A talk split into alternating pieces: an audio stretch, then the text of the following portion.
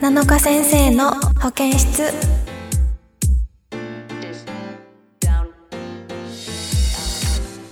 皆さんこんにちは7日です。この番組は保健室をテーマに皆さんのお悩みやお話を聞きながら癒したり励ましたりしていく番組です。はい。ということで自粛もねすっかり明けて野球も開幕して J リーグもね始まったりいろんなスポーツがね見れるようになったりとかだんだん世の中が動き出しておりますけれども皆さんいかがお過ごしでしょうか？私はね野球開幕してやっとなプロ野球速報を毎日見ながら一喜一憂する日々が始まってとっても楽しいです。はい。そしてもう開幕前は結構カープ順位とかも結構下の方にされたりとかちょっとねあんまり期待されてない感あったんですよ。あったしちょっとまあ全然いけないんじゃないみたいなことを周りの人から言われたりもしてたんですけど開幕したらカープ全然強いから私はもうざまあと思ってる。あちょっとやめましょうね。あのやっぱ文句言う文句をね言われ文句じゃないか。やちょっとまあ今年はほらさ去年もまるちゃんいなくなって弱くなったしさみたいな話をねされてクソって心で思いながらいやでもまあまあまあまあまあまあまあ大丈夫っすみたいな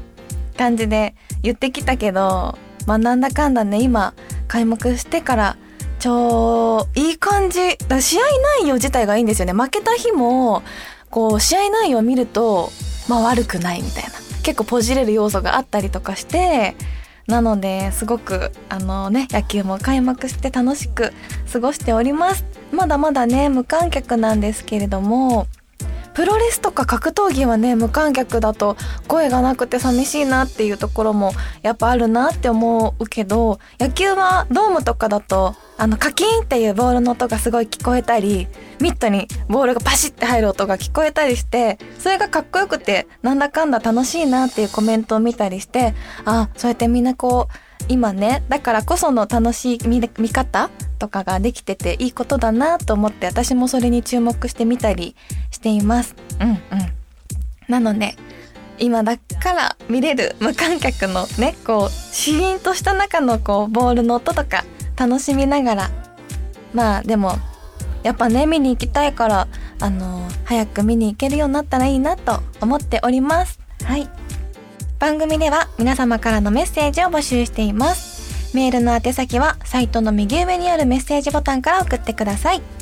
皆様からのお便りぜひお待ちしています。それでは7日先生の保健室今日も最後までお付き合いください。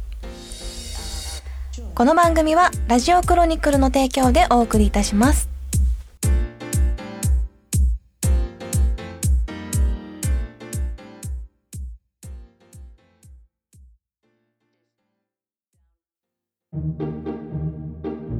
はいそれでは今日も始めていきます。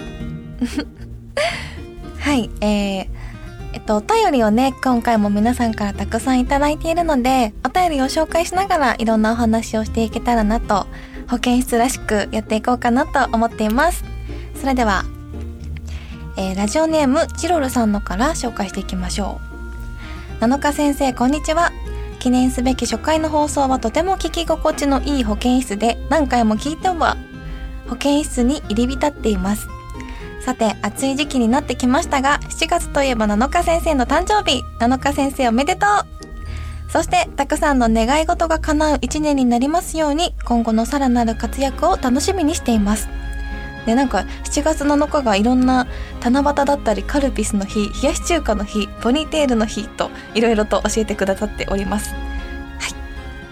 7日先生はいろいろな趣味や挑戦していることがありますが誕生日を迎えてやってみたいことや野望があったら教えてくださいまた話がちょっと脱線しますがラジオネームやニックネームで運勢など変わったりしますか？教えて7日先生。はいということで皆さんからのお便り見てると最後に教えて7日先生ってつけてくれてる方がね結構いて教えて7日先生っていうのは実は私がやってる YouTube の方の名前なんですけれどもはいなんかちゃんとねしっかり7日先生をが浸透していてファンの方の中に良かったなと思いながらはい。ということでですね、そう、あの、ありがとうございます。誕生日おめでとうとメッセージをいただきました。7月7日にですね、私31歳になりました。イエーイありがとうございます。はい。もうなんか29歳から30歳になるときは、私は30歳を一番綺麗な状態で迎えてやろうと思って、すごくその30になる前に、なんだろうな、美容のことについてとか、体作りとかをより一層極めてやっていて、で、4月7日その30歳迎えるときに、まあ若い時より今が一番いいって言えるようにっていう風に迎えるように頑張ってたんですけど、でももう30歳から1年経って31歳になって、なんだろうな、もう初心者じゃないじゃないですか、30代も。なんか30代を1年間過ごして、なん、なんか、しっかり30代やっていかなきゃな、みたいな。成り立てじゃなくなったな、というふうに思ってきました。うん。なんか、30を迎える時と、また全然気持ちが違いますね。1歳しか変わらないのに。30デビューだじゃなくて、あ、30代なんだなってこう、ずしっと来る感じがします。はい。で、7月7日は実は、あの、いろいろと発表があったと思うんですけれども、写真集が、えー、情報解禁になりました。えー、こちらはですね、30代のうちに一冊写真集を撮りたいなと思って、えー、私が事務所を退社する、退社した後でコロナが、になって、なかなか動けなかったんですけれども、こうなんとか30代のうちに写真集が撮りたかったので、いろいろ急いで頑張って動いたりして、で、まあ誕生日に発表が間に合ったっていう形になりました。なんか話したいことすごいたくさんあったんだけど、今ちょっと緊張して、なぜか今緊張が始まって、何が言いたいのかわかんなくなってきちゃった。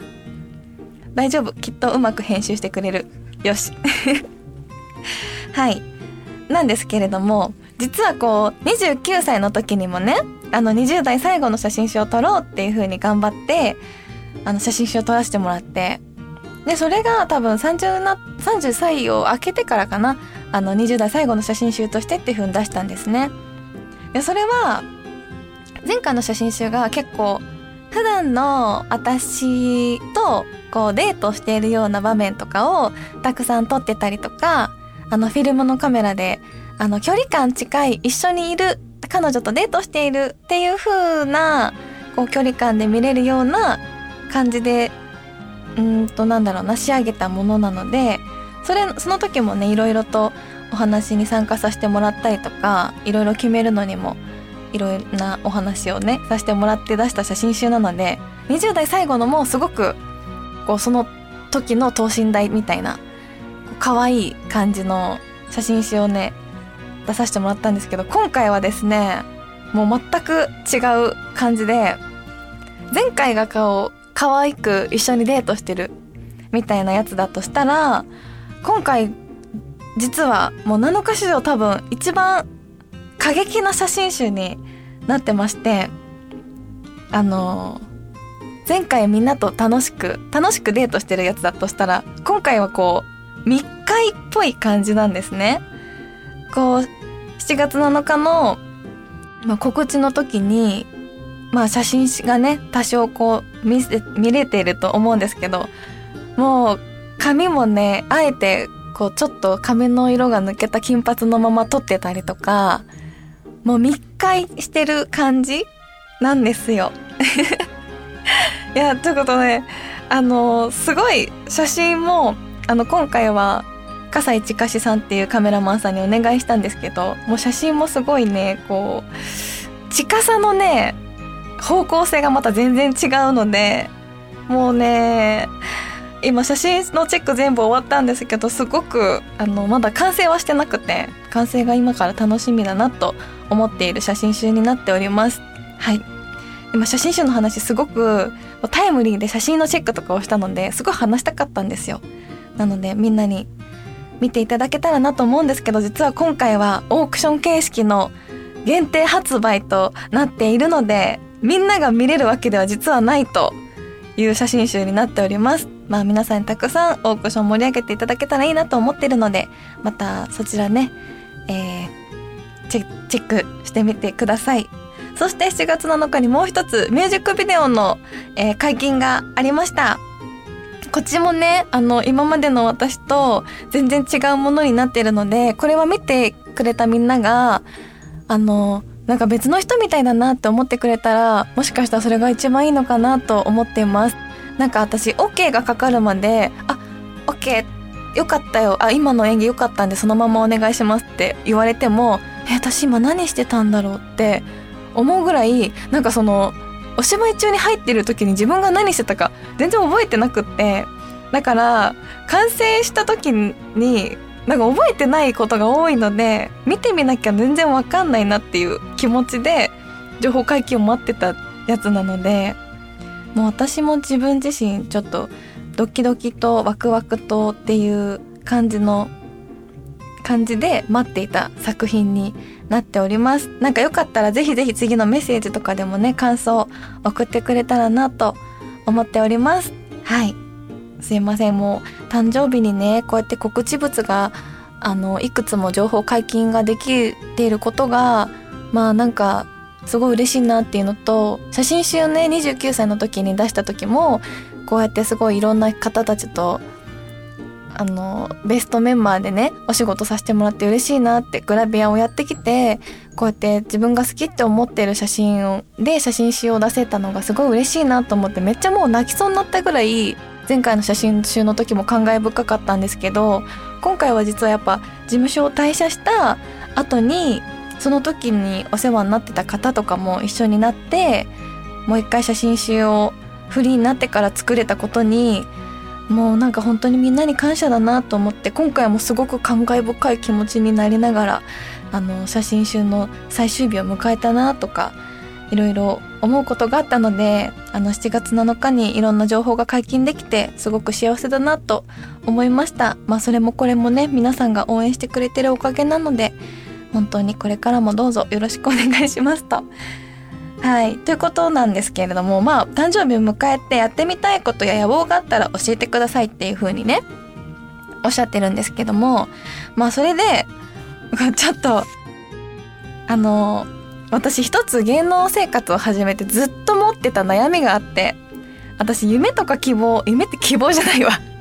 夢とか目標を聞かれるのがすっごいずっと苦手だったんですよ。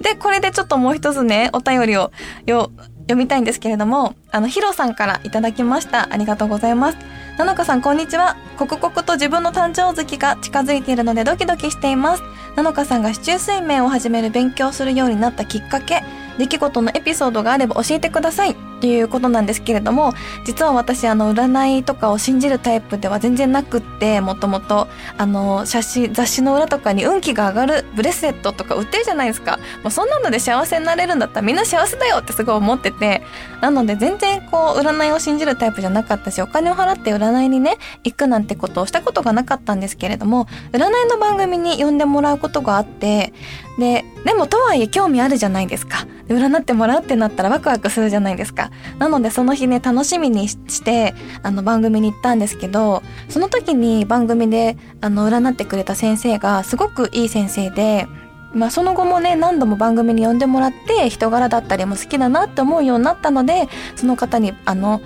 教えてもらうようになったんですけど、その時に一番私が思った、あの、私に響いた言葉があって、その時も番組だったので、あの、これからの目標だったりとかを聞かれたんですけれども、その時もやっぱうまく答えられなくって、私はこういろんなことをしているのが楽しいし、あの、所ジョージさんみたいに、なんか趣味だったりとかを楽しくやってて、お仕事してる人に憧れるんですよねって言ってたんですよ。で、本当に私、まあ、女優さんがやりたくて主演の映画が撮りたいですとかグラビアやってたらこういう風に写真集が出したいですとかみんなちゃんとした明確な夢や目標があるのに自分にそれがないのがすごくちょっとしたコンプレックスだったんですけどあのその時の占い師さんにあなたはあの行った先で成功するから楽しんで何でもやればいいよって夢とか目標は別なくても構わないみたいなことを言ってもらったんですね。でまあなんかもう本当にずっと夢とか目標を語れないことに対してなんかこう後ろめたさみたいなのをずっと持ってたからそれがすごいそれの言葉で結構救われたっていうのがあってでそういう気持ちを楽にしたりすることができるっていうのも含めてあの面白いなって思えて、まあ、その先生のことがすごく好きになって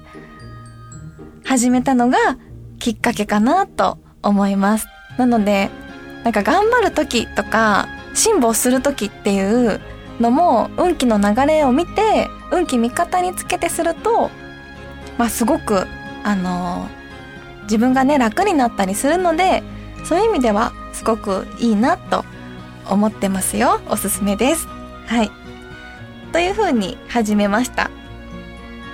のでだから今回もねあのやってみたいこと野望があったらっていうのがあるんですけれども私はこう、まあ、みんなに応援してもらいながらいろんなお仕事を楽しくやっていけてまあ写真集とかミュージックビデオとかでまた新しいいろんな目を見せていっていろんなところで活躍できるようになったらそれが一番だなと思っております。じゃあもう一つ。ラジオネームつよしさんからいただいたメッセージです。ありがとうございます。第1回7日先生の保健室お疲れ様でした。7日先生の声は優しくすごく心地よかったです。これから毎月聞けると思うとすごく楽しみです。キャスティングしてくれたラジオクロニック様に感謝しております。ありがとうございます。早速ですが7日先生に質問。次の放送の時は梅雨明けをしていると思いますがこれからの暑い夏を前に7日先生おすすめの熱中症対策日焼け対策を教え教えてください。今年の夏はマスクしながらの生活かも。暑い状況の中いろんなお仕事で移動移動など大変かと思いますが体調に気をつけて頑張ってください。これからも7日先生の癒しボイスを楽しみにしています。ありがとうございます。なんか今回もねすごいいい声で癒されましたっていうメッセージたくさんいただいてました。本当に皆さんありがとうございます。それでは早速私ここでえー、私の夏のねこう過ごし方というか乗り越え方をご紹介したいと思います。まず1日が暮れるまで外に出ない。もう暑いから私日が暮れるまでなるべく夏はの外出なくなります。はい。あの暑いカンカン照りの中でねこう一生懸命外に出たりしないようにするのがまずもう私の夏の過ごし方の第一です。はい。そして第2ちっちゃい扇風機を持って寝る。まあ、ハンカチとちっちゃい扇風機ね持ってあのあの扇風機結構涼しいので電車に入って汗拭いてふーって涼む涼むと結構癒されます。あとあの今年はねちょっとあれなんですけど野球観戦の時とかも扇風機持ってるのと持ってないのと全然違うのでいつも観戦には絶対扇風機持ってっていました。まあね今どこでも買えるのであれぜひぜひおすすめですよ。はい。3つ目。あの布団とかに引く涼しいやつを昔友達に誕生日にもらったのでそれを敷いております。私はあの冷房がちょっと苦手なのでまあね熱中症にならない程度にあのあまりつけなつけずに扇風機とかで過ごしたいなと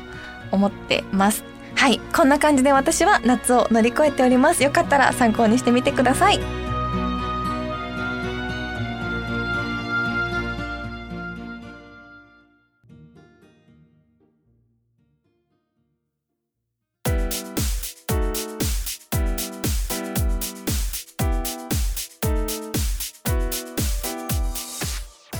7日先生の保健室そろそろエンディングのお時間です。